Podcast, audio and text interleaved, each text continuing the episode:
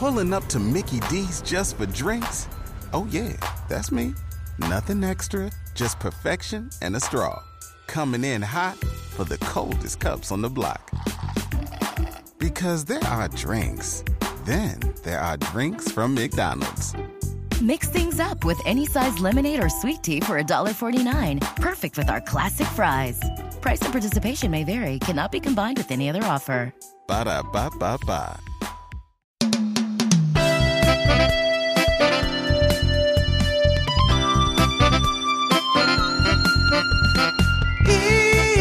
Evil. Evil.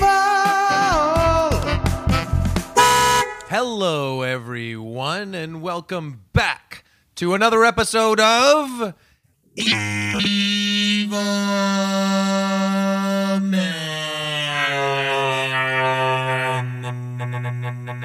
Man. I'm going to get each and every one of you sooner or later. Oh, is that the Crypt Keeper? That's sort of maybe, and also Mr. Burns. I have no idea. Oh, I heard I heard Kermit. Wasn't that Kermit? Piggy. Piggy. I feel like it would Can you do Piggy? Kermit Frog. That's pretty good. Kermit. Kermit. Hiya. yeah. Hiya. James, what's your what's your Muppet? I can do Kermit too. I mean, everyone can. Kermit the Frog. Whoa, I feel like Jim Henson Jr. is right here with us right yeah, now. and that's the only Brian one. Henson.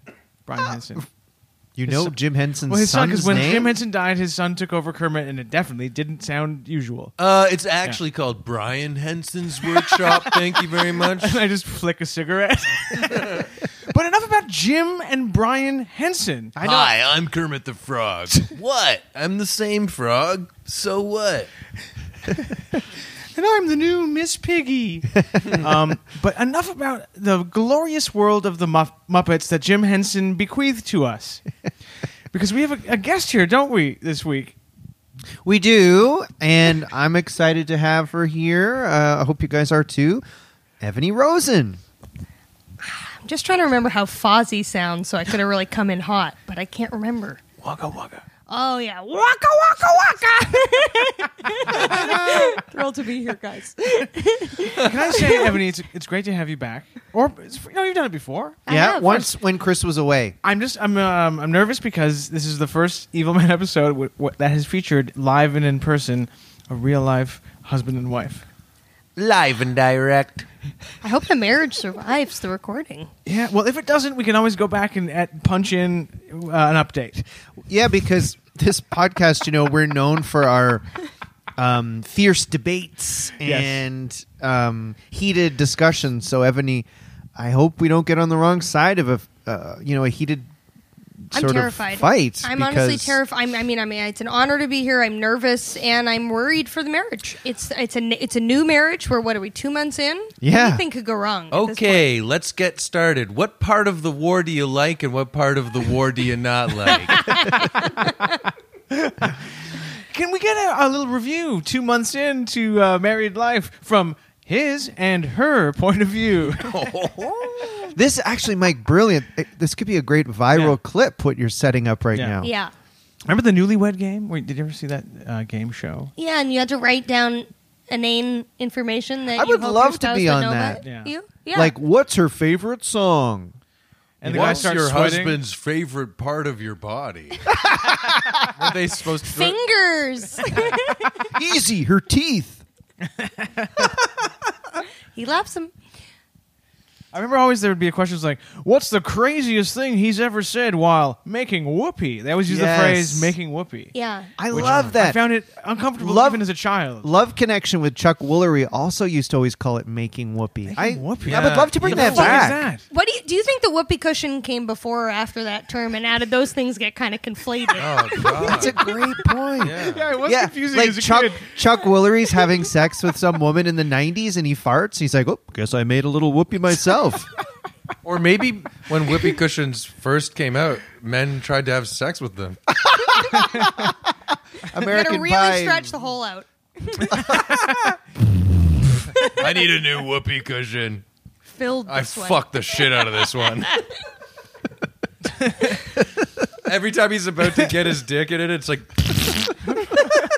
Oh, another whoopee cushion filled. Well, actually, if I was on Love Connection, I'd be like, what kind of fucking whoopee are we talking about here? Michael, uh, it, what you're describing makes me think of a fleshlight, and perhaps Oh. whoopee cushions were the original fleshlights. yeah, you fill it up, uh, you Throw sit it- on it, and it makes a funny sound. and a real mess. You don't sit on a fleshlight. That's the dildo you're thinking of. oh boy. Well, Gosh, eh? what's the what's been the highlight of married life so far? Well, I James will Evany? say, uh, Ebony is very busy um, at her, her job. Mm-hmm. She's making a Wow, show. James. Wow. So we haven't had Wow, a wow, chance wow, to even wow, go wow. anywhere or do anything fun Oh, yet. So we he's kind of got. complaining that you're too career So it's focused. going really bad. he's saying that he feels he feels neglected. I haven't, you know, Ebony's working all day, so I just do my tennis lessons. I go to the gym. uh, you know, I keep in like He incredible loves shape. his tennis instructor. Don't you now. have a You go to your yeah, I was lunches? gonna say. you She's gossip. great. I gossip with my friends. I drink uh, prosecco at lunch. Don't you have like a massage every Wednesday yeah, and Friday? I know because Ebony's at work. So you And know you've what sort can of- I do? You've and gotten you're sort doing of, that charity to help dogs with dry skin. yeah, I have my dog charities. You know, and you're active in the PTA, even though. And here's the funny thing: you two don't have a child. No, that's right. Yeah, I'm, I'm getting involved in all kinds of stuff as a married man when you have a working wife, Are, frankly. do you think about having a child sometimes and just fucking up her career so you can spend more time together? well, it, it's crossed my mind. Um, that is how kids work, right? Mm-hmm. Yes, yes. but no, uh, we haven't had a chance to go away yet, but we are going to Mexico soon, so that'll be fun. So, so it was kind of a weird thing because we had the wedding, it was so fun. And then you kind of, without getting to go immediately on a honeymoon, Mm-hmm. you just go back to regular life. So that was like a depressing couple weeks after an amazing build-up that it's like, oh, I'm just doing a Now, you- stand-up show. From what I remember about you, right after the wedding, you wouldn't take the tux off for like about a week, right? You insisted on wearing it around, whereas you, Ebony, you sort of got back to business. Oh yeah, I, I- Yeah. I ripped my wedding dress off the second our vows were over, just breast exposed, sort of running through the reception. But James, on the other hand, wouldn't take it off. Well, I'm a little bit over, wi- you know, the bride getting all this attention for her dress, and I thought it was Yeah. high time the groom got a little attention for his suit. So I, Well, your tux was way prettier and more ornate than it was Ebony's the beating. dress. It was the beating, to be perfectly honest, yeah. Can I say something about handcrafted. all of? And all there of- was a long train that Mike and I had to hold as Yeah. we walked. I cape. I called it a cape. It was a train. your bridesmaids and in general all of the the women at the wedding were dressed like so nicely. I will say, James, Hmm. some of the fellas were phoning it in. Oh, Mike! Oh, wow, burn. that's Burn wow! I on the love boy. it. Did anyone at the wedding? Uh, wedding, wedding. well, I'm from out east. We call them wedders, eh? I went to your wedding. Got her pregnant. Now I gotta get wetters. Do you take this guy to be the hubby? Do you No, but- take her to be the wifey? I can't remember. That's I wedders. personally tried to wear a suit. I- Yeah, I- you look great. I, I, I got it Tried? tailored. think Mike looked great. Yeah, I mean, this is I the think best you I can do succeeded. is I put it on my body, but I, d- I never fully feel like I'm actually pulling it off. But You look great. I didn't notice, but did any guy do that lazy thing where they put like a sort of super thin cashmere sweater over a checkered collared shirt? you know what I'm talking about? Yeah. The lazy man's dressing up. I'm trying to think of who would have done that. Well, yeah. Yeah, uh, I read books. Look, you know what Yeah. I'm talking about? Yeah, I do. who are the male fashion icons of the wedding? I mean, I gotta say, Chris looked great. Tom Thank you. is, you know, he looked great. Tom had a sort of Miami Vice. Style. Tom had a Miami Vice, like, Yeah, yeah. and Chris, didn't you have Yeah, kind you of a know, he had a tan white linen suit or suit. something? Yeah, I got a was summertime Wolf. suit. Who's that author who wore white always? Tom Wolf? Tom Wolfe, who would walk around in a white suit like a Panama hat. I never read a word he wrote. I just know that he that was his style. Man, if Well, all someone- Toms have to do it. if someone's like get up like if they're a film like auteur like the or, or or any kind of like a writer if they're if they kind of have a get up that is like meticulously You know, Like a Sort of look. like a look. That Ernest I Hemingway. know they're- th- it's good product, right? Like Well- if you see a film director and they have a giant witch's hat and a Doctor Who scarf blowing over their shoulder, I gotta fucking watch their two-hour movie called "Cedars in the Snow." Cedars is in the snow. I chal- Cedars is in the dang snow. I challenge By any Tim Burton. any listener. Google any fantasy author. They all look the exact same.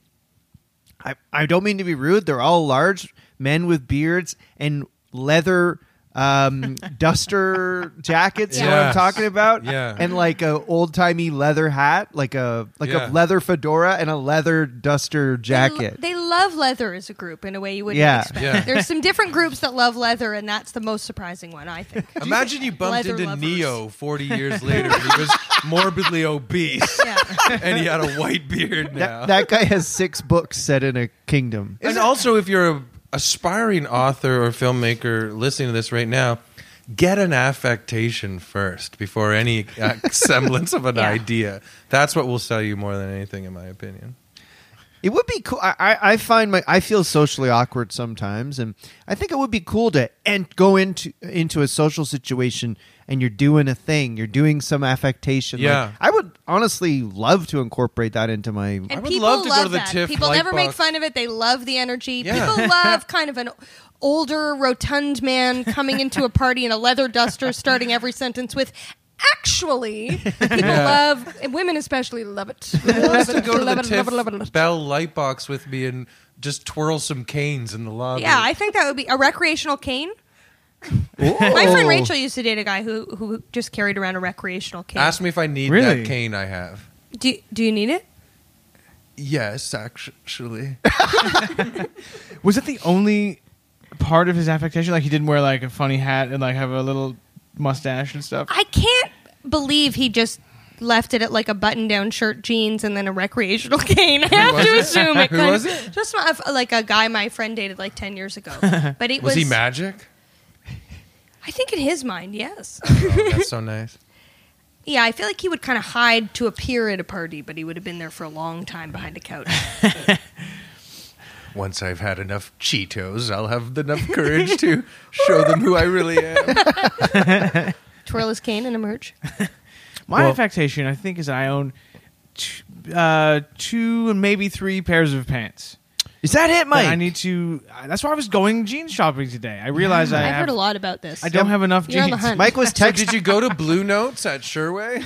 I went nuts there. yeah, Mike I took texted. an edible beforehand to really enjoy it. started making cutoffs in the store. Mike texted me tonight and told me he was before the podcast. He was going jeans shopping, and Yeah. I was like, "This is killer for the pod. Like, we got to know how it went." I Mikey, love that we're we we are fully emerged into the 2020s, aren't we? Men can talk about going jean shopping to other men. Yeah, Yeah. It's vibrant masculinity. It's, It's called. okay. it's for men. vibrant masculinity. if men shop till they drop, that's fine. What kind of what kind of wash were you looking for, Mike? Similar to this dark blue, because I was looking at some jeans that were too light and had like they were distressed, and they were like, I can't uh, pull off a distressed like ripped Oh God, no, me pre-ripped neither. jeans thing, and uh, I don't want a light a light pair of jeans. So you're basically looking for jeans that are as close to a trouser as you can get, I guess Yeah, Mike, yeah, like a. like a formal suit trouser in jean Uh, form. I don't don't want want them- jeans yeah. with pleats. that aren't that aren't necessarily denim. Dark crisp blue. sir, Do do you you, have brown jeans? sir, sir, do, Cotton, cotton jeans. Maybe something with a matching sport coat. Um, no, sir, do you mean dress pants? No, no, no. no, I'm, cool. brown I'm a cool guy. non-denim I'm rock and roll. jeans. Yeah, You've seen the cover of Born in the USA. Well, something like that, but less so. yeah. Mike and I. The cover Oh. of What would that guy's manager wear? the cover of Born in the USA is irresponsible. Mike, I don't want to make you feel uncomfortable or bad, but I think I might see with my own eyes why you were shopping for James, have you jeans. been staring at my crotch?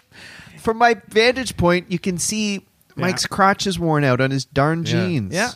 It's been- darn, what a pu- pun because you darn a hole. James, I'm going to be getting a lot of emails because of that revelation. Let me guess what that uh, worn out uh, patch in your crotch is from. Lap dances. Chris, no. Making whoopee. No, I got a I got a hole in these jeans too on the butt. So What? don't I got a I got a hole in the front. You got a hole in the back. Put them together. We got a real pair of jeans in trouble.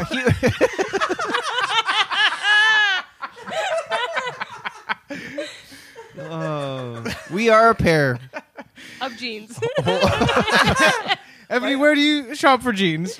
oh, um, all over. I'm a real jeans nomad. I'll take my denim where I can get it. Take my denim, please. Take my denim, please. Oy vey. Take my denim, pleats. Uh, well, we hope you find a good pair of jeans, and we should put it to our Discord. Yeah. Like Send where, send us your best well, jeans. send that Mike you think free would fit Mike. jeans if you work at a store, or like where should Mike Free jeans. where should Mike um go jean shopping and you know I don't know people Yeah. people are obsessed with Mike on there and Yeah. this is a great Yeah. thing, great community building. I Maybe can't we- wait for a lot topic. of people to go, Levi's? Yeah, it'll Oh, be like, Levi's are good. Yeah? Does Mike know that he's genuinely the m- most fan favorite evil man But I, I, host? I think it's Mike's elusiveness that people are so drawn to him, almost like um, J.D. Salinger or something. or Bob well, Dylan. we're way too open and vul- inviting and vulnerable. We sit there on the Discord with our legs spread wide open. Not a single hole in your jeans. It's like, wow. Yeah, Mike really avoids. He does not avoids, but he doesn't really dip into dip his little toes in the Discord. Hey, not really, which Not is, at all. is- yeah, not at all. I guess I am being peek every now diplomatic. and then. I, I You pop over do? the fence like Wilson in Home Improvement. or like howdy, Bob Dylan neighbor. and the uh, artisanal wrought iron gates he makes now. That's what he's up to. Well, send us your ideas on what jeans Mike should wear. Cut, fit. I tried on some jeans that were way too skinny and like like form fitting, and I thought I can't pull those off. I remember when I first realized that tighter pants were good for men or Yeah. fashionable for men, and it was confusing to me. Like when I was at like twenty, I wore the widest baggy, baggy Yeah, jeans. You're we like a grew up in raver. baggy Yeah, jeans yeah. era, but it's baggy again now. wow. Well, Baggy's Sorry to back. say. We found a pair of pants, khaki pants, in James's childhood home that both of us and a third person could have fit inside of. They were so baggy, it was wild. Were they mo- mod robes? no, it was cords. No, yeah, they right. were- it was they were cords. cords. They Wow. were sort of a brown cord, and they were they And were some James of the wore most them? yeah they were some of the most humiliating pants I've ever seen. Yes, that's And they were true. fully beige khakis. like no brown, like Oh. a caramel brown cord, wide, wide. like, Good God. yeah, like almost flared. I I don't know what was going on. I use. I remember. That's pure Orangeville. I remember in Citrus high school City. thinking like tighter shirts and wider pants is good. That was what I thought was good. That's Yeah. the pyramid look. Your shirt's Wide gonna- base? Yeah. Chicks are attracted to you if it looks like your bottom half is in a pool. And you wear that pointy triangle hat on your head all the time too to really complete the look. Yeah. yeah. I'd love to see you all as teens. I feel like Mike looked the same as he does now. I literally have had my longest relationship in my life has been with my sideburns. Yeah. I've had them forever, and basically have worn the same same style of shirt since I was But like Mike- fifteen. Ja- Jackie Pirico went on record as saying the photo of you in high school holding a trombone is hot. I gotta see this pic. I think you have seen it online. I'll show it to you after, but uh, I, I would argue with Jackie that it's not. This is when you were in a straight edge big brass band. is that accurate? I was in the Oshawa, uh, in my Oshawa High School uh, jazz band with my trombone, and I think I was wearing suspenders in the picture. And I was ska. pale. You were bringing some fresh ska energy to Some ska? the Oshawa Jazz. Band. Ebony, you like ska too as a teen. I did like You ska and as a Mike teen. probably would have had fun chatting. I looked at like I was as pale as like an old picture of Eugene O'Neill, Sickly. like ninety pounds, and uh, yeah, wispy mustache and goatee. Uh, Chris was like a cool guy as a teenager, smoked weed, skateboarded, liked punk music. Am I wrong? yeah, but it still sounds embarrassing. no, you're not wrong, but you know. Uh, Were you a rave kid, um, a, a punk rocker, or jazz? Mike's desperate for it to One be of the the last three. one. I, f- I feel like I was a little too young for it to be ravey. I feel like I was I was a little bit punk and a little bit ska. All right. Ebony sang, I believe, in a band, Yeah. right? I did. What were they called? We never settled on a name. We kept it was one of those kind of high. We kept getting new names. At one point, it was called Leadcore. Um, What? Lead- Like like I think just the construction company that was around Toronto, and we were on our way to play at a high school, and went, "That's it now." not Buttcon? No, we, yeah, we should have been ButtCon. Actually, that would have held up. But we kept changing the name. I wish I could remember some of the Didn't other you- names. the didn't Midnight you- Ramble. It had really embarrassing names. didn't you sing like a F- Save Ferris song or, or something? I thought you I said. don't think we did a Save Oh, Ferris okay. song, so it would have been a double cover. Maybe that's my fantasy. Maybe I mean I can do that later. you want to hear me sing "Come on, Eileen" and in full ska regalia? I'll do it. I'll get Mike to back me up on the tr- on the trombone. Well, I did like that band though. I did too. Well, I only know the covers. Anyway, Yeah, they did. Hmm. They had another song about spam. damn. Well, that, That was kind that of went like kind a- of to a weird flat zone. that But I it wasn't was like expecting. an episode of Newlyweds or whatever. Yeah. Newlywed game. That's true. Well, before we take a break, uh, I just want to mention. we have to take a break now. I think after we all that. everyone needs Yeah. a bit of a reset after the ska hole we all went into. Chris, I just wanted to mention you had a movie premiere this weekend. I mean, I guess Huge. it'll be a week ago when this airs, but congrats. Thanks so much. Yeah, the movie's called Who's Your Father? It's written and directed by Jeremy Larder, and it stars me and Susan Kent. And it premiered two weeks ago in the Maritimes, and this Saturday in Toronto. And Mm, yeah, it's doing well. that's exciting. It was really congrats. Fun. I can't wait to see Thanks. it. Me too.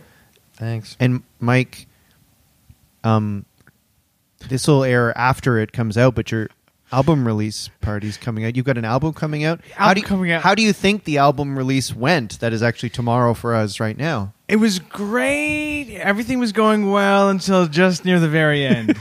and then things went off the rails and the police came. I did spend the night in a cell. um, I did s- soil myself in the cell during the night, but I Nice. didn't remember it because I was passed out. Um, but other than that, it was a beautiful night. And um, um, uh, George Clooney came. Wow, that is exciting. Can I tell you something to future you right now before you go to jail tomorrow night? Mhm. You'll always be free in your mind, man. They can't lock you up there. Yeah, who's really in jail? Us in jail or the people out in society? People in society, People for in sure. society for sure. People in And I just want society. to make. I just think it deserves a little more context. What happened is that uh, Mike couldn't find jeans Mm-hmm. before the show, and he's in the middle of performing, and then he sees his hero George Clooney walks in, Yeah. and he gets so excited that f- crotch first, his jeans just split apart, leaping off his body, revealing no underwear. It's a public Yeah. indecency kind of situation. Um, and he kind of makes whoopee all over the place and has to go to jail. I, for that. I also like the idea that tomorrow night at Mike's album release party, he, you you refuse to go on because you couldn't find new jeans for it, and you freak out and Yeah. yell at everyone. I'm in the dressing room and like the stage hand is like, "You're on, Mr. Belazzo." Like, And I'm I don't have jeans, you bitch. Let's go back to Mike's high school photo with the trombone. I wish you would. He looks like George Clooney in that photo. I gotta get eyes on this pic. I'm Don't you think? salivating. I guess. George Clooney from Attack of the Killer Tomatoes Part 2. Is he in that? yep. Oh. Whoa. Yep. Uh, yep. I'm IMDb Joe over here. James, are you scared I'm gonna leave you for Teen Mike when I see him in this trombone? song? I, well, I am a little bit worried. I guess we'll see. I guess we'll find out. Is that something new that we need to worry about? That technology will advance to the point that um, our partners can leave us for people in the past or or AI. well, you know how there's already that app that makes photos talk? So, like, people are making photos of their grandpa from World War One talk to them. is that real? I'm proud. I'm What's up, fighting fam? for you, dear. I believe with So they you can marry Leave your wife for me. to his great granddaughter. Grandpa. I'm proud you fought for our country, Yeah. and I'm in love with you. New technology can animate this photo of your great grandfather from World War One, and then they'd yeah they Hubba hubba. yeah who's this? Yowza! Didn't Peter Jackson do that thing where he restored film from World War One and made it look like like he did with Get Back, made them look like the soldiers look like they're like contemporary, but he also made them look like like just total hugs and at Well, he made their enhanced Army certain- fatigue's way tighter. yeah on and he their enhanced bodies. certain parts of their bodies so Yeah. all those old soldiers are really packing heat. Yeah, have you ever They all seen, have that new Pharrell bag. you ever seen fan anime of horny werewolves? Oh, of course. Yeah, me too, me too. So they really make these giant packages push against their ripped jeans that they still wear when they transform into a werewolf. Anyways, whatever. I'm Anyway. getting off track, but I picture this. if only Mike could get those jeans. Those are durable. Do you have werewolf jeans? I You know, need the them. kind that a werewolf would Yeah. tear if they I remember My big werewolf dick won't rip through. there's a joke. If that I turned years- into a werewolf in these jeans, would my dick look good? Years ago, there's a joke I, I'll always remember. Graham Wagner said it that we were talking about something. I don't know if it was a sketch or something. We were talking about like a man turning into a werewolf. Yeah. He was like, in no movie do they ever show what would actually happen is like a man turning into a werewolf and his, he gets hairy and like the claws come out, but he would also probably shit himself. And if there was a horror movie showing it all, they would have to show that Yeah. as well. And it would be He's shitting on a in his living room in American Werewolf in London. that beautiful nurse he dates comes home and sees dog shit all over the floor. And he looks really ashamed in the corner. Yeah. Did you do this? Did you do this to a werewolf? Puts Teen Puts Wolf. his nose right in it. I always love picturing Han Solo being like, Chewie, get in here, and pointing at the carpet where there's like wet shit on the carpet. Chewie, did you do this? Um, remember when you and Graham, speaking of like 20 years ago, did, did you did that joke where you showed the picture of Wolverine and it said Wolveroo? I always think of that. I always think of Wolverine as Wolfaroo. Wolfaroo. I forget the context, but it's great. please check out our patreon account it's at patreon.com slash evil men if you go you get two bonus episodes a month um, you get to go in our discord i'm uploading videos early sometimes from episodes we, we do a lot to uh, to make it worth it for you so please check it out patreon.com slash evil men evil men brought right to your door and delivered right into your hands. exactly yeah mike anything It's you can access it on your laptop or tablet or phone or, or phone. patreon.com slash evil men Let us know if you have a tablet. Really embarrassing. Mike forgot about phones. Let's move on. beep beep Join us today during the Jeep Celebration event. Right now, get 20% below MSRP for an average of 15178 under MSRP on the purchase of a 2023 Jeep Grand Cherokee Overland 4xE or Summit 4xE. Not compatible with lease offers or with any other consumer incentive offers. 15,178 average based on 20% below average MSRP from all 2023 Grand Cherokee Overland 4xE and Summit 4xE models in dealer stock. Residency restrictions apply. Take retail delivery from dealer stock by 4 1. Jeep is a registered trademark. beep beep. Ebony, uh, Yes. you chose this evil man this week. Who did you choose? I chose it's a big boy in a small package. Napoleon Bonaparte. Yes. Oh. And Vote for Pedro. Ebony, you- Napoleon Dynamite is the subject of this episode. Was he evil? Just weird. Was he evil or just French or weird? Yes, we'll find out. and Ebony, you're you're a I would I would go as far to say a history buff. You wrote a history book called What I Think Happened of funny history essays, and you are a big Napoleon. He, he captures your interest. I'm a Napoleon stan in a way that I recognize he has some evil stuff in his past. It's a standum that's uh, with some removal, but I love him. I'm very obsessed with Napoleon. I always have been. Last time Ebony was on the show, I wasn't here. So I don't know if it's been covered yet. But we ha- have you guys brought up on this show ha- that Ebony is a brainiac. Uh, I don't know. I mean- the planet smart. yeah, Ebony is a brainiac. Like, I mean, I, I can, there's countless examples, but you know, I'm going to say it on record. Hmm. I'm both intimidated and afraid of Ebony. Oh, Chris. That's just because of that time I beat you in karate. and that wasn't even well. You used your brain a bit. but- yeah. But you're right, Only to James. control the robot, I felt. Most of the guests we have on Evil Men are Stupid. extremely unintelligent. Yeah. You can walk all over Fools. them. We can confuse them by making jokes. Ennis, or- Tim Gilbert. yeah, yeah, yeah. yeah. no, I, I've Who probably. else? Oh, yeah. I mean, I've probably played Scrabble against Ebony 20 times, and I think I've won once. Oh. That- I have countless examples like this. That was a humble brag, by the way. I won once against a genius. no, but you like playing a, s- a strategy or word game or Yeah. something like that against Ebony. Forget it. Speaking of strategy, Napoleon Bonaparte was known I for can't his believe I'm kind of walking into this compared to Napoleon and his hubristic downfall. I feel g- quite worried. but Um, he was a brilliant strategist. That's true, Mike. As Yeah. you s- stanistically, as you put it, you Yeah. keep him at arm's length.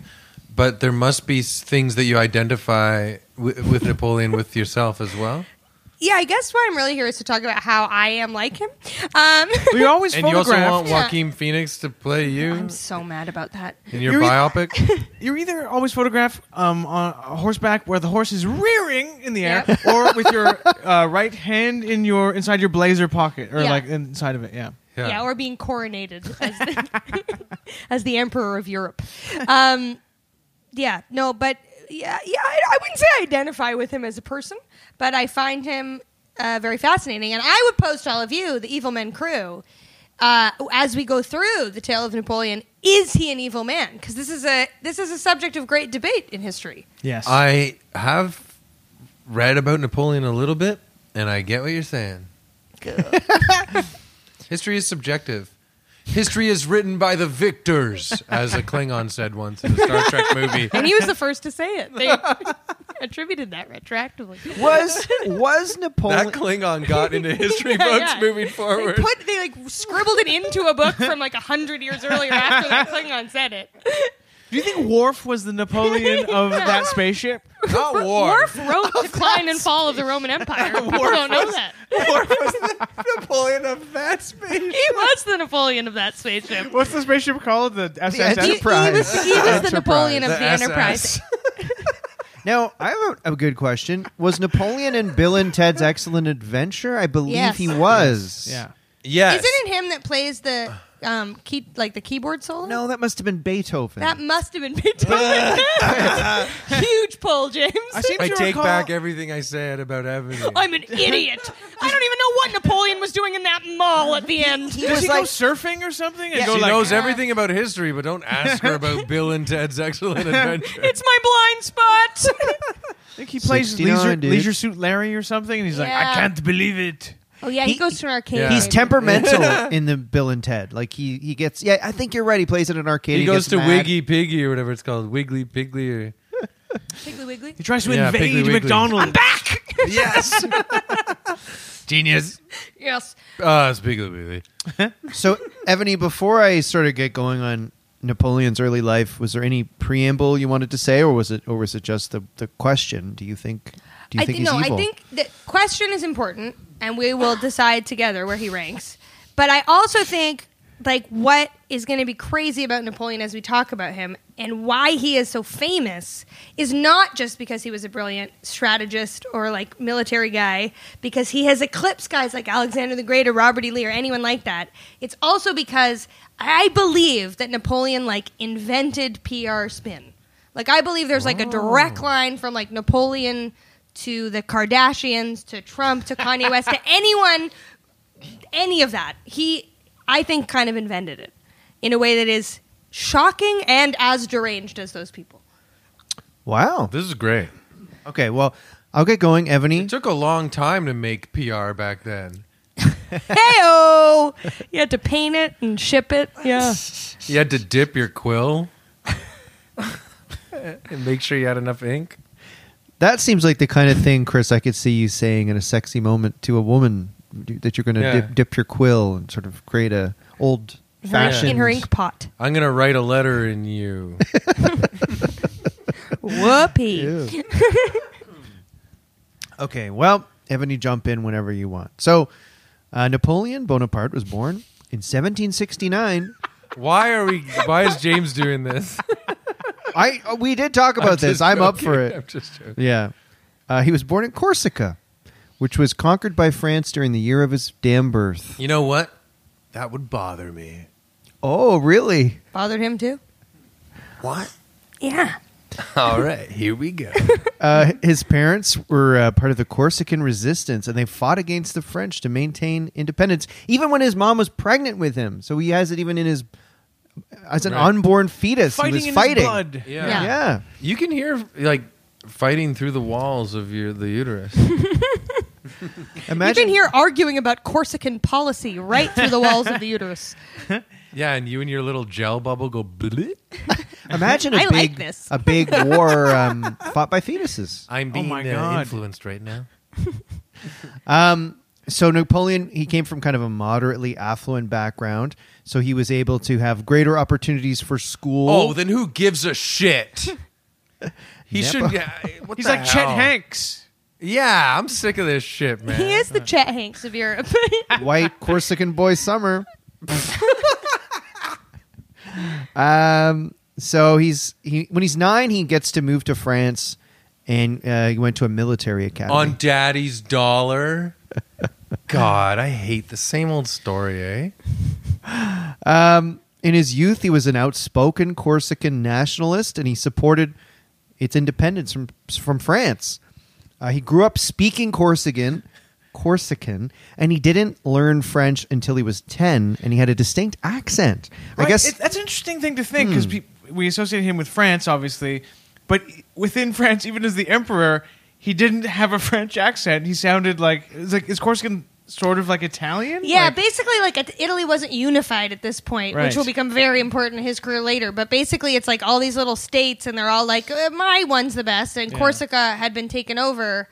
So he's like a little Italian guy who will It's a take me. over France. It's a, Bonaparte. me, and Napoleon. um, and It'd he be like if uh, Shaba ranks United Canada. or someone from E PEI.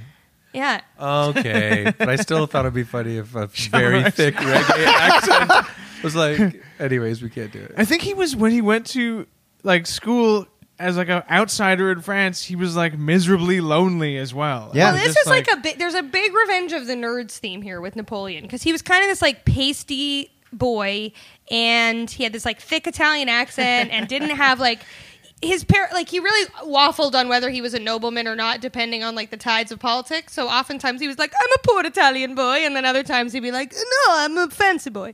Uh, but either way, a boy and small and kind of sickly and bad with girls. He wrote a lot of embarrassing like love letters throughout his life, which I'm sure will come up. At one point, he had like at 16, he had like command of an army, but was like just a teen who was like kind of suicidally depressed and writing a lot of like dramatic poetry while running a battalion. He was, um, yeah, he yeah, was some teams badly start bullied. a band. Yeah, some He teams had started a an band. army. He had an army. Um, Had they existed, would he have liked the Smiths? But he did would his have loved army? the Smiths. I did think his he would army have been. still help I him? think he would have been throwing roses at Morrissey all day long. Did his army still help him build a half pipe in his backyard? yeah, man, Sick. that's how he inspired a nation. Damn. Grinding. Yeah, check it out. but he really did have like a kind of like forlorn loser teen energy and was badly bullied by by girls and boys and I Hashtag think, Bell, let's talk. hashtag bell let's talk and i think it would kind of inspire his need to conquer all of europe Hmm. Right. It was easier to get that going back then, eh? yeah. yeah it was easier to kind of get out your teen frustration by taking over an He was- entire yeah. continent He was the original incel in a way, but he instead- was kind Yeah, of yeah. there's Yeah. a big incel energy to Yeah. him But And also, Hitler. like, it was. Correct me if I'm wrong, because I I am being glib because I'm a m- modern person. People do think we're de-evolving these days, though. t- To be honest, but whoa chris would it be true, not true, that, that it was easier to influence everyone back then because back then 90% of the population was absolutely shit dumb and impressionable. Well, interesting that you say that because I know there's aristocrats out there, but even they're getting fat and lazy around this oh time. yeah, they're right? about they're about to get the boot. Yeah. But part of what Napoleon will eventually take advantage of is actually that France had the most literate army at the time. Did Napoleon ever cross paths with Robespierre? Oh yeah, He did. He's coming up. Yeah, I, I, I love that era. It's so crazy. It's so crazy changing the calendar and shit. yeah, The supreme being. I love full cult. it. Watch get the there. movie Danton about George Danton by uh, Andres Wajda. You know, Yeah. Mike's a film buff. And I a love buff. that shit. Mike's a buff film buff. Well, that's two buffs. He's busting two, out of his Two jeans. buffs for one. Yeah, So Napoleon's ten. He's James, puffing out take the of his reins back. So yes, kind of. no, a, this is good. he's a nerd. Although you know, apparently um, he was apparently average height. Apparently, he wasn't that short, but uh, he was British scrawny. propaganda. It so he was like British five propaganda. eight, five nine. no, he's five five. Oh shit! Average for a Frenchman at the right, time. right, right. But the British changed. They they had a different unit of measurement because of Robespierre, because they changed all the units of measurement in the calendar and everything. So they the British used that. You- What they switched the measurement, so they made him sound so much smaller than he was. oh, Yeah, that's um, funny. Okay, so so, that funny. so that's sort of early Napoleon. Um, in 1784, he was ad- ad- admitted to the École Militaire in Paris, uh, which is like, like a very famous French military academy, and he trained to become an artillery officer. He was the first Corsican to graduate from the École Militaire. That's Hey, what- actually what he's congrats. most famous for. Yeah, Yeah. Is his picture still on the wall? um, he graduated. He they be- name the cafeteria after Napoleon grilled cheese and fries. his favorite meal. French fries. this is great. yeah, it's already awesome. uh, so he graduated. And I from- am. I just want to say to the listeners, I am picturing the Napoleon from Bill and Ted's Excellent Adventure, not Joaquin Phoenix. Okay. I don't want anyone to picture Joaquin Phoenix while we're talking about. it. yeah. you think Joaquin Phoenix is per- as a Napoleon? Maybe uh, we should save that for a big special blast at the end. Okay, Yeah. we can save that. What do you think? Because that could Sa- be a whole. Save that we don't think it's a I- great casting choice. yeah, that's a big twist. But also, this is coming out. This this episode is gonna like dictate like who goes to the theater for this or not. Like it's gonna sway massive Make it or amounts of break it. people. Yeah. They should have paid us to say Yeah, it's yeah. exciting or something. Yeah, which I wouldn't be able to live with myself. I would. Um, okay, so he graduates from this military school. He becomes a second lieutenant in an artillery regiment. Uh, he fights in Corsica and gets appointed senior gunner, and he's doing really well. So he's 24, and he's already like very quickly kind of an important guy in the military. Um, Ebony, I would say so. We've jumped over a massive thing between him being 24 and th- being the youngest brigadier general ever in the history of France, okay, and his uh, military training, which is the French Revolution. The whole French Revolution happens in that time. so why don't you give us a primer on the French Revolution? Sorry, I didn't mean to. No, this is good. jump in, jump in. James, you forgot the French Revolution. um, it's actually Mike on the next page of the Google Doc. You know what? Keep going. I'll I'll talk about it when we get there. I'm God, sorry. this was another Our marriage episode is gonna of end. the newlywed game. Well, here's what I'll say. When, when did each of us think the French Revolution was? We have to write it down. D- uh, dear, sorry, James. No, you know what? It's actually a perfect time to do it. Please, Such please a give us, nerd. please give us a primer on the French Revolution. Okay, quick primer on the French Revolution. And the reason this is important to the Napoleon story is that it's going to set up his whole deal uh, and the crazy hypocrisy that he would become famous for. But also, if it hadn't been for the French Revolution, he could not have become, like, we would never have heard of him in a way. The, the way he rose through the ranks was because of the French Revolution. Basically, it's 1789. Uh, so Napoleon's like 1920, um, and uh, there's like unrest everywhere. France and England have been mad at each other for like a thousand years. They're constantly fighting for power for all of Europe. Uh, France has not done that well in the Seven Years' War, and then when uh, America overthrows Britain, uh, and and France is very excited uh, in the American Revolution. France is very excited to kind of fucking stick it to Britain, so they send all their money to the Americans to help them defeat the British, and then they have no money except to be rich and fat and not give anyone any food or bread. So there's and like the Americans a huge were discrepancy inspired there. by French as well for their revolution, right? Like Jean-Jacques Rousseau and all those guys. Uh, yes, but but the American Revolution kind of preceded some of that. So they had given a, Oh. France had given a lot of money to America to help them kind of overthrow British rule, and then they were Ah. broke themselves, and uh, and it eventually led to their own uh, revolution. Cause Ooh. yeah, so they had been like, eh, fuck you, Britain. And So, then- so he's fighting for the king's army for a bit, then, right? Oh yes, As he an will switch artillery sides guy. many times. Yes. So technically, he's fighting to protect the regime, and basically, you know, the the the, the broad strokes of the French Revolution is all you know. It's very one percent energy. It's very Occupy Wall Street. Uh, the the peasants have nothing.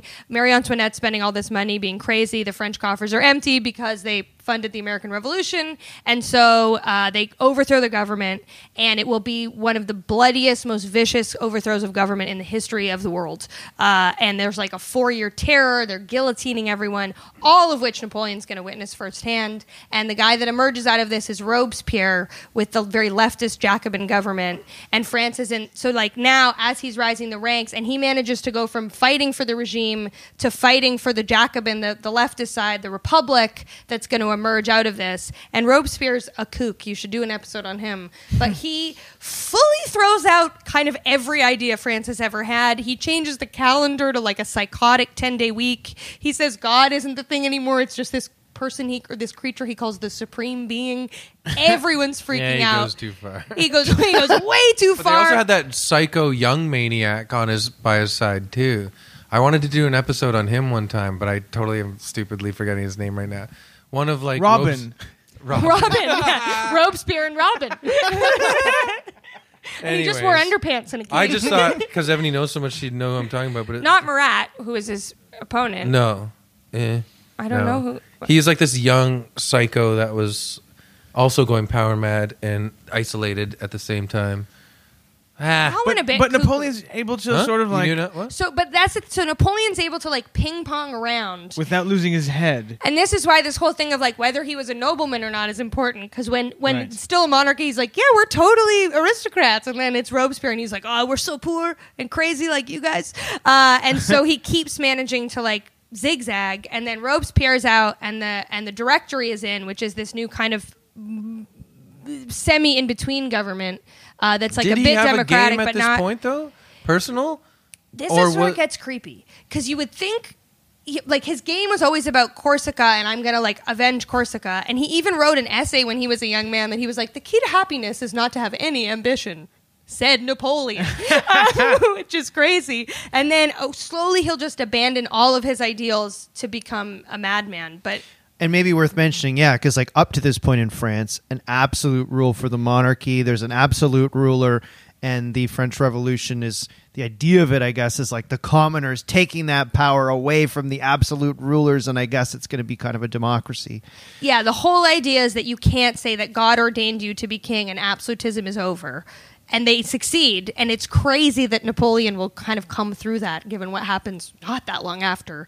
Uh, but also, then all of the other governments of Europe are like, oh, fuck, no, don't do that. Because they're all like, now revolutions brewing everywhere because of what happened in France, which, yeah, again, Napoleon will take advantage of. Well said, Ebony. Well said. So uh, Does Sorry. anybody who's ever got all of the people's best interests at heart uh, all the time, it's it's an emperor. It's an emperor, famously, yeah. Yeah. Uh, yeah, it's like a megalomaniacal little guy who was bullied a lot in high school. That's who Yeah. you want. But before we Stick with me. aside, aside from his military like brilliance as an artillery guy and then a strategist later, he was not just like the typical like dunderheaded military soldier guy. He was like interested in like culture and science and the new ideas like of of uh, the Enlightenment, probably right? Like Yes, very much so. And he like he will be instrumental in bringing like so, like art to France. He's he takes the Louvre from Italy or takes uh, the Mona Lisa. He takes the Louvre to Italy, brings takes it that- back brick by brick. he takes that glass pyramid on a. Um, He opened the first KFC in Paris. He took Disney from Florida and made Euro Disney. Um, no, but 100%. But then also in like really embarrassing ways that go back to his like teen nerddom. Like he proposed, like before Josephine, he proposed to this like merchant's daughter who wasn't into him and he wrote a whole romantic novel about it, which is very bad. Um, and did a lot of stuff. Yeah, he was like, he kind of had that streak in him too. right. so exactly mike he's he's this brilliant military guy he actually had a moment where things were going a bit bad for him he refused an assignment because it would have been a demotion so he's like i'm not doing that and he kind of gotten a bit of shit for it and it could have gone all wrong for napoleon but there was a royalist rebellion and he uh, was commanding the defensive forces and he was like incredible at it and wiped them out So he put down a royalist rebellion trying to snuff out the revolution. And this is his first like, is he an evil man moment? Because it was like, and it said that like it, with anyone else, like it could, it would have been a full counter revolution to like reinstate the monarchy. It could have gone on forever. Um, and he just stands there with cannons in front of the Tuileries Palace and then shoots hundreds of people in the face at point blank range of his own countrymen in theory like it was so brutal that everyone was like oh my god and then it just ended that day and then they were like i guess you're in charge of a bunch of the army now but it was like really hor- horrific what he did Cannonballs would rip their heads off their bodies. yeah like he waited like they were like armed with like pitchforks and he waited till he could see the whites of their eyes and then opened full cannon fire into a crowd of civilians And cannons, because I looked it up at the time I was reading about Napoleon, like cannonballs would just like they are they just rip through your like they don't Yeah. explode, they just rip through yeah they just you, keep right? going Right. through the they're crowd they're solid balls. Yeah. We should try shooting one on a Patreon at one of one of yeah, our, you should all ourselves. kind of hug around the waist and then have some, and go, oh no, and then have someone fire them through your chest. Because in my mind, I was like, oh yeah, they shoot them out and then they explode, but they don't. They just they're just they go through you and they're probably very hot and they probably b- b- just eat through your skin and bones. Yeah. Yeah, it doesn't sound fun. I don't even know if they're hot. yeah, I don't know if just they're hot either. I Mike. don't- I don't- even I don't know if they're fired hot. through your body. They're in- they put them in a pizza oven before they put them in the cannon. um, I've seen a, pa- a a piece of armor in a museum that had a cannonball ripped through it, and it looks fucking crazy. Damn, Yeah. Anyways, pretty grizzly back So then. this The is- the Hockey Hall of first- Fame. a puck shot by Marty McSorley. Tied Omi's uh, uniform. Youch. But that's like the first thing he'll do that's like a bit unpredictable, totally works, is oddly brutal, but everyone's like, I like this okay, guy. I like I like his moxie. yeah, and it, yes, right. This got him fame, wealth, and the government called the Directory was sort of like, okay, we we like you, Napoleon. you know, when you're living in a world uh, of rules, a maverick is always so tantalizing, isn't he? Are they? yes. You know what I mean? like that Mel Gibson movie. Yeah, maverick. Oh, with James Garner and um, that was based on Napoleon's Jodie life. Foster. Yeah. If if I love Napoleon that. is in the Wild West, People do, yeah, an outsider. Yeah, and he Trump. was. And weirdly, and this is where again the comparisons get weird because like also Hitler an outsider, also Stalin an outsider, also Alexander the Great an outsider. Like very often, Mm-hmm. it's these outsider types who c- then kind of because right up people, right up the butt. society gets too tight, they create these stringent rules that actually uh, are kind of like these giant swamp weeds that start constricting around you and pulling you tighter and tighter. And then someone goes, "Hey guys, I got a machete. I live right over here." Are you saying we have to drain the swamp, Chris? And yep. And the last guy did not do his job properly, so we need an even. Yeah, but better- he's going to do it in 24. um, so it's 1796, and Napoleon's 27, and he's now leading the uh, ah leading commander in the the French year Kurt army. Cobain, wa- the age Kurt Cobain was when he blew his No, brains I, out. I think at 27, maybe I was just transitioning from sketch to stand up. I, wanna I was say. depressed at 27, and I put a I put a cannon to my head, Shit, dude. and I almost lit the wick, but nah. Fuck, I'm so glad. then he you thought did this it. cannonball's going to be too hot. he didn't do it. Put on some oven mitts. so yeah, Napoleon, he's killing it. He's 27. Um, And no one had ever been that young doing this job, only because of the French Revolution. Like every, like you'd be fifty at this job even then, and he just because the whole army was was reconstituted right after the revolution. yeah. So there's Like- this, there will be this theme that he emerges from where they just keep being like, oh, we went two left, and now we're in the middle, and we don't know what to do, and do we want the monarchy back, and we don't know, and it keeps kind of skirting around. So they're in this directory phase. That's So it's like when bit Easy loose. Rider just totally fucked up Hollywood. They're Yeah. like, we are out of touch. Yeah. Dennis Hopper seems like a cool guy. No notes. Won't look too hard at his personal life. Get him at the Oscars. What's wrong, Dennis Hopper's girlfriend? Don't talk to her. Ri- right this way, the youth. Do you guys like cigarettes? Yeah. the hell? um, so P- I So read, he is like Kurt Cobain too. yeah, for He's sure, Just changing shit the fuck up. Yeah. And absolutely. it'll never be the same again. Um, people were also, I read, people were amazed at how quickly he could learn tactics and political strategy just by asking questions about it, like at a party or something. He would ask questions that people might at first be like, this guy's dumb. Like, he, he wasn't afraid to seem dumb asking every little detail about something, but then he'd remember it all. And, like, one of those guys that could become an expert on something shockingly quick, apparently. They say it a photographic memory, they think. Okay, but can I do my uh, guessing here again about this era? And um, were things that complicated at all? Yes. Okay. Things I think I, I hear where you're coming from really yeah. dumb them all down. But we're like we're in the height of the Enlightenment. Things are very complicated in Europe. Policy is very complicated, and and and it's the the population's never been more educated. This is sort of what I'm saying about the swamp weed strangling you down. If you're like an aristocratic Lock her up. bureaucracy, right? And every like what you're saying, like policy upon policy, so that like you scratch my back, I scratch your back, and it just becomes this sort of feast of nonsense. And then you get a guy who comes in and blows your head off with a cannonball. One hundred. exciting. Yeah, it is exciting. Well, if you did, but also the maverick move of blowing everybody's head off with a cannonball uh, is a de facto way of shedding all like all the importance on that like uh, bureaucracy that eats itself over and over again in this like uh, s- stuffy old aristocracy uh, world. What was I saying? Well, if you, if you did, I li- mean, it just eliminates it anyways. Yeah, I mean, if you blow the head off of anything with a cannon, it's kind that kind of eliminates it for sure. Like emotions dominate is what I'm saying. in that kind of setting. Emotions Yes. are freeing at, in this sense. Yes. Do you see what I'm saying?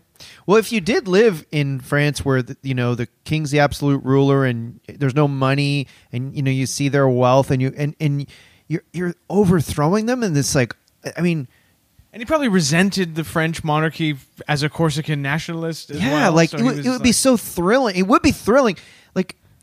I remember when there were riots and um, like during COVID, and I part of me was like, I wonder if they're gonna like go to Jeff Bezos's house and like pull him out of there. And you know, there's a horrible part of you that's like, let's go crazy. Maybe we should cut that out. but you know what I'm saying? I can Yeah. imagine in that moment the, the, to take down these sort of uh, ultra. You're just saying you wonder how far the chaos will go. I think That's that's, what I'm completely saying. natural. I think we all did that. I thought tanks were gonna like drive down the street at one point. Yeah. in the early days, um, Ebony, shall we talk about it Joseph? was actually quite depressing how limited we all allowed ourselves to be in chaos. We all uh, cowered i- in our homes and. uh, Drain the swamp is what I did. So, Ebony, shall we talk about a lady named Josephine? Yes. I would say, other than being a bullied nerd in high school, Josephine is going to have the biggest impact on Napoleon's kind of later um, dick swinging energy in a way. That's not all true. Also, his weird personality and his strange drive, but. Josephine is like a big part of his life. And basically, Paul Barras, who is the head of the directory, so he's like kind of the head politician in France right now. Napoleon manages to make friends with him, and Paul Barras is like, I got this mistress. She's driving me nuts. You got to take her off my hands, man. Uh, and this is Josephine, who is six years older than Napoleon. She has two kids.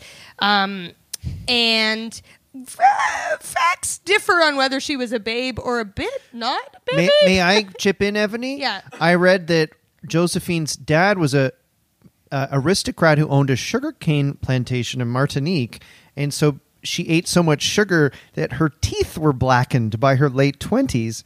But despite having black teeth, she was still considered one of the hottest socialites in Paris. But if you ever look at portraits of her, her mouth is always kind of closed and tight lipped because she was hiding her weird black teeth always. Mike, do you, could you ever see yourself, you know, with, getting with a, a hot babe who has black teeth? Uh, Absolutely.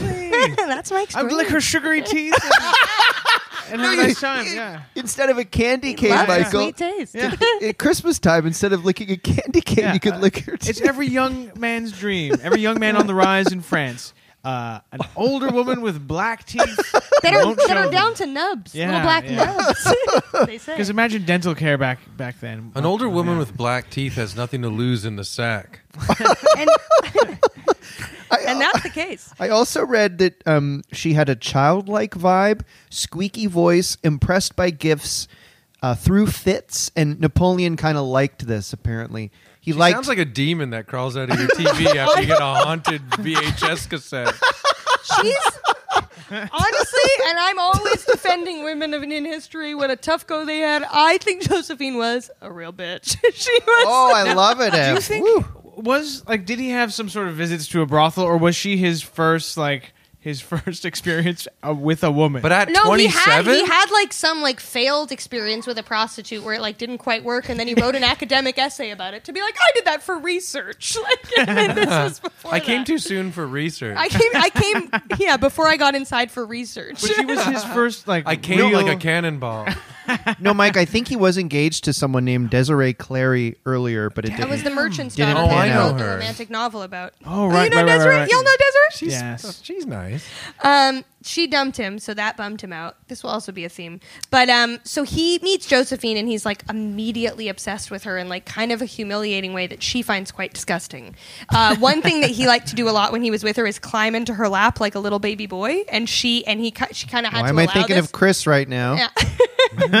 but he'd like get up in her lap and like want to sit on her lap, and she was like, woof, uh, fairly. But then he would write her these like crazy, involved, quite sexual love letters, which she never wrote back, and instead she would read them at parties to her friends and like laugh at him. Whoa. she was like not into him, but then she had no idea he was about to become an emperor. well, she guessed. I think she could see that she found him quite disgusting, but his star was on the rise, and he was quite like. l- eh, We call it pussy blind uh, for her. So I she- think I love her.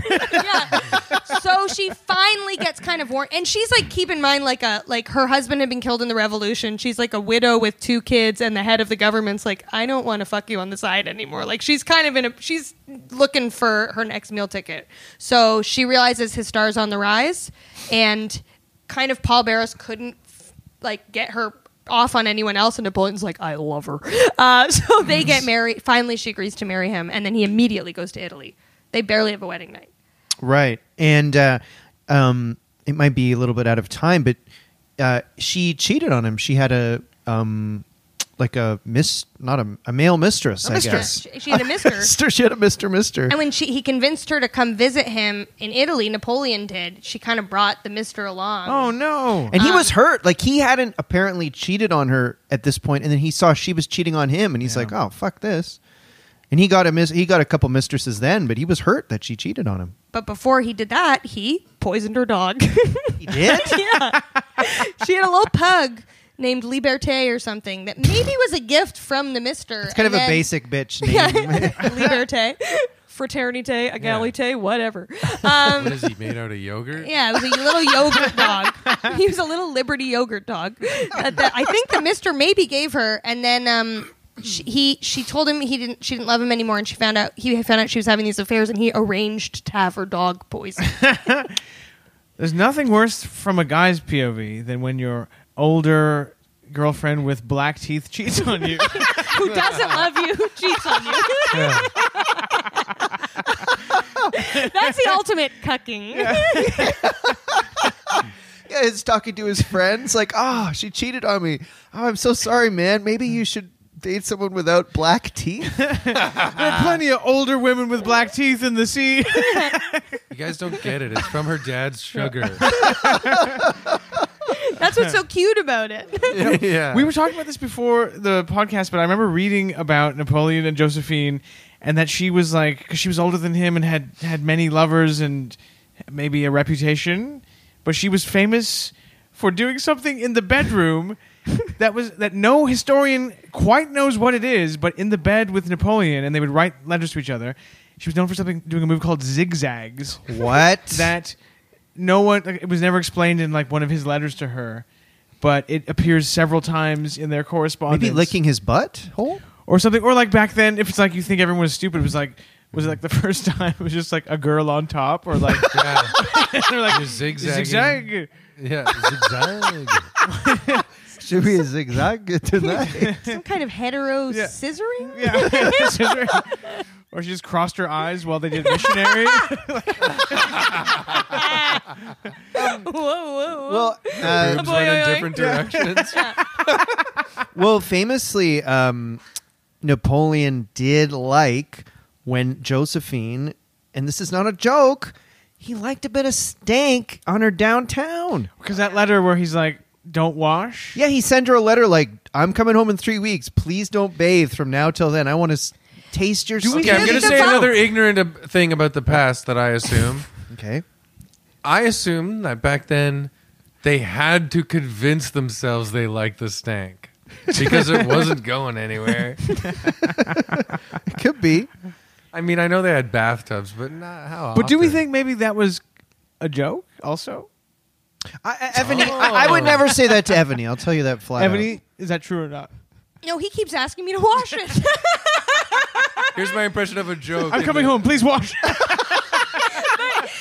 is a way his, his letters to her do read like those of a, of like a of an incel who got a girlfriend. Like Oh, they're they're a bit too much and they're a bit they're a bit stank heavy. Yeah. Here's my impression of a joke. Don't wash your hoo ha ha ha ha ha. That would have gone over like gangbusters back Yeah. then. Get it? yes. Don't wash it. Um but yeah, he liked he liked her he liked her punani raw. He Sorry, liked her Please cut punani. that part out. He liked her punani pooey. Yeah. Oh, you God. just winced when no, no. Are we allowed to say that word? I think Punani? so. Yeah, Okay, yeah. I trust you Yeah, yeah. guys. I trust you guys. Am I allowed to say punani?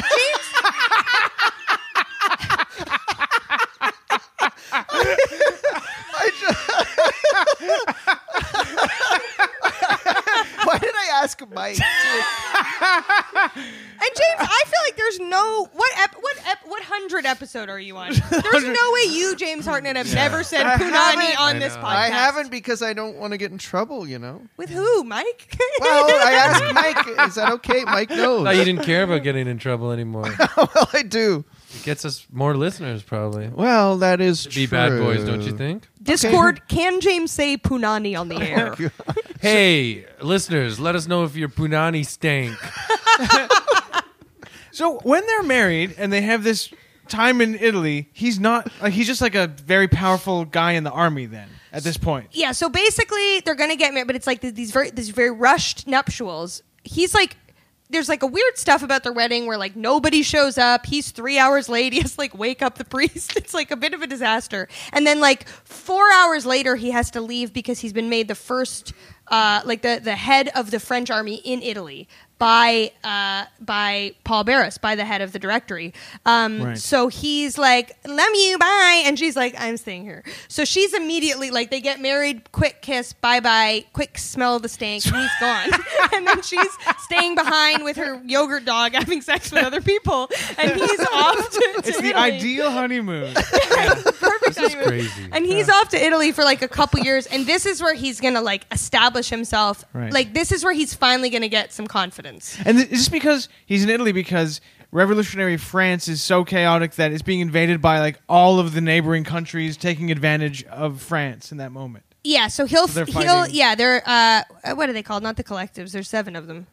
Uh, later they were called like the Third Collective or something. Yeah, so there, there'll be seven times, and in hi from now until like his end, uh, a bunch of European countries will get together and try to stop him and fail six Right. out of those seven times. And this is the first one in Italy, where Corsica, wa- you know, like we said, Italy wasn't unified yet, so this is like a real hotbed for control. So all these countries get together to try to stop him from taking, but but Italy is a is a French territory at this point, or most of it is.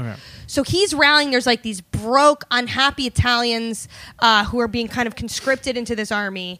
And he has this vibe that they can get behind. They suddenly don't feel, because now he's leaning on his Italian side. He's not a French guy in Italy, he's one of them.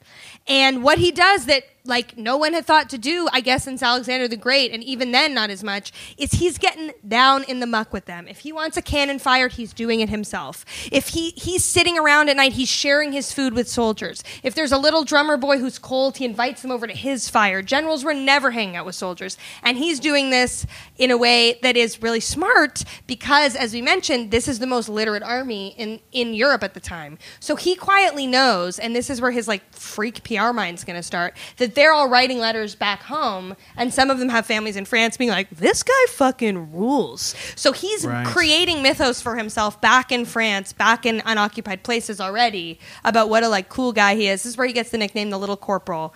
And he's like up and then the other thing he does that's really kind of like spooky and wild is that he just like he's going to beat the other armies that they're fighting because he convinces everyone that they're going to live off the land.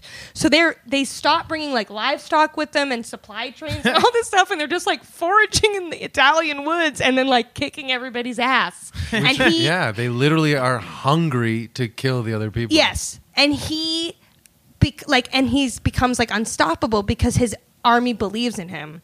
And then this is where he gets his cultural side going. So he starts bringing over um, art experts and all these things. He starts ripping art off the wall. He literally he takes the Mona Lisa. He takes all these things that all end up back at the Louvre, which is now named after him in Paris, um, or it will be. And then he also starts realizing with all this art stuff and seeing all this art, and he kind of has a moment. He's like, I should do this. So this is when, even in Italy, he starts having a portraitist come follow him around and start painting portraits of him. And these keep all getting sent back to France, and they're Right. wildly inaccurate to what was going on. So, like, there's a really famous Jacques Louis David painting where he's like on a rearing white horse, and like Charlemagne and Hannibal's names are inscribed underneath because he's crossing the Alps uh, to take Austria.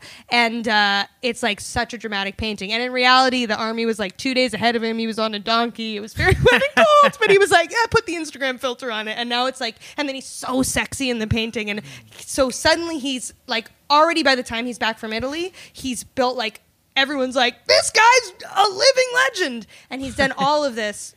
and while he's the he was first there. the first like maybe like leader to personally sort of uh oversee the production of his image like that like Yes. right There had been like cults of personality before, but no one had thought to be like, I could just lie.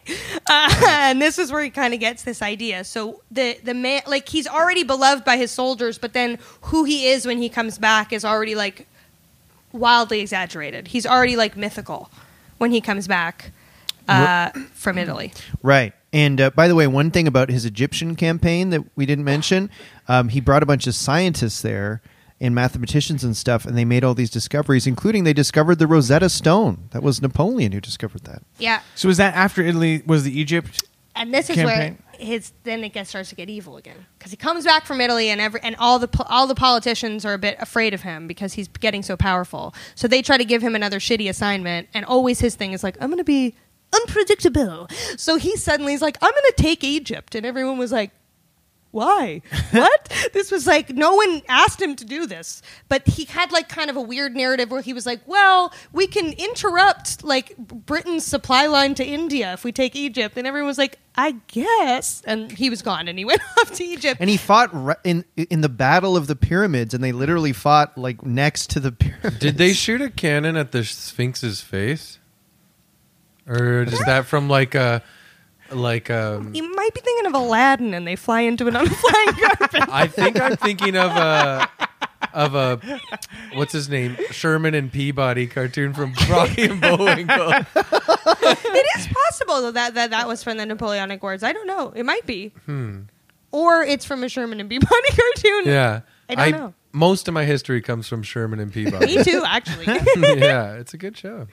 But in Egypt, there would oh, sorry, and, I'll, and then I'll stop talking. Uh, but Egypt's where he got real so to get a bit evil because the campaign wasn't going well. So there was weird, like one of the like first real bad things he did is they had all these prisoners of war, and even for 1799, people were like, "He did what?" And he had them all like a thousand people stabbed at bayonet on a beach, and then his own soldiers got the bubonic plague, and there's all these paintings of him visiting them and being like this magic kind of Jesus figure. And then as soon as he left the hospital, he was like, poison all of them.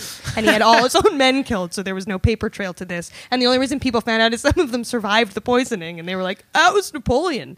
Um, so he has like a Mm. Whoa, real I've never bad, heard bloody that. record there, and it doesn't work, and he doesn't take Egypt, and he leaves his army there and comes back and was like, I nailed it, you guys. It was awesome. And we're all going to do cool Egyptian art now and everything that was like really hip to be like walk like an Egyptian in, in Paris after he came back, and it was a total failure. So this is so now he's getting a bit cuckoo, and I'm sorry I talked for so long. James, No, and I'm not at all. gonna stop Now, Are you sure that Forever. it, the stuff in Egypt was a failure? Because uh, I thought I had that it went okay, but maybe I'm wrong.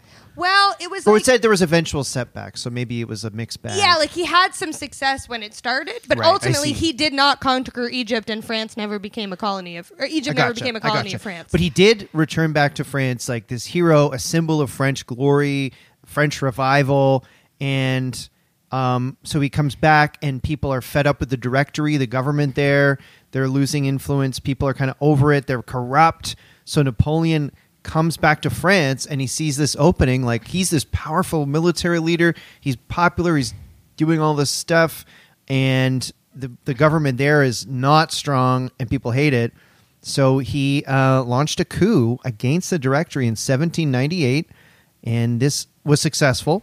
and he ushered in it ushered in Napoleon as the first consul of the French Republic at 29. He was 29 years old, and he took over France. Um, there were supposed to be other consuls that ro- uh, consuls, excuse me, that rotated in later, but obviously that never happened. Um, and they they did have an election to kind of preserve the idea that it was a democracy, but his brother rigged it. yeah, his brother was his brother Joseph was a real sketchbag. Yeah, Um, But yeah, he basically made himself a myth while he was in Egypt. So by the time he comes back, they're like, "This guy's a god. He can't be killed." And then, and then after watching the guillotine and the French Revolution happen, he basically sets up a government based on Rome, the most severe form of absolutism ever. And he's like, "You guys like this?" And they're like, "We love it." Well- it's crazy. guys. I mean, this has been such a banger so far. I think we could stop here. I think I uh, talked for for the too much no, of you it. didn't. Are you No, kidding this me? is Sorry. Thank amazing. God you're talking. It's probably no the best. men hate when women do that. We'll talk about it later. We'll probably all three of us will become emperors later. yeah, I, I'll learn. no, that was amazing, Ev. Incredibly Yeah, informative. this is amazing. So, um, why don't we p- stop here as the end of Napoleon Part One, and we'll come back next week with the finale. And uh, while you're waiting for the finale, don't go nuts and pull your bone apart. Whoa, Cool, right? do one on a, do a Napoleon one. First name. go find uh, n- n- uh, go find uh, Paul de Leon.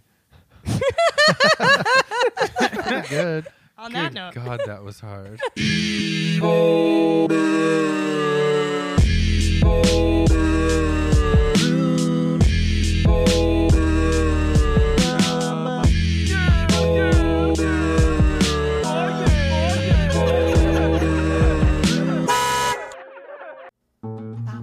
This podcast has been brought to you by the Sonar Network. Sonar.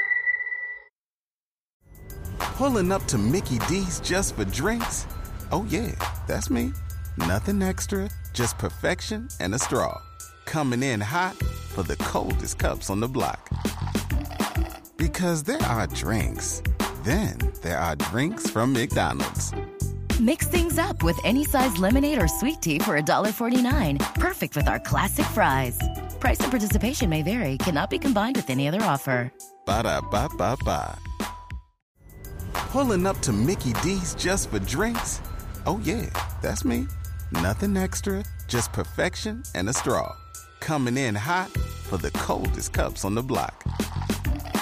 Because there are drinks, Then there are drinks from McDonald's. Mix things up with any size lemonade or sweet tea for $1.49. Perfect with our classic fries. Price and participation may vary, cannot be combined with any other offer. Ba da ba ba ba.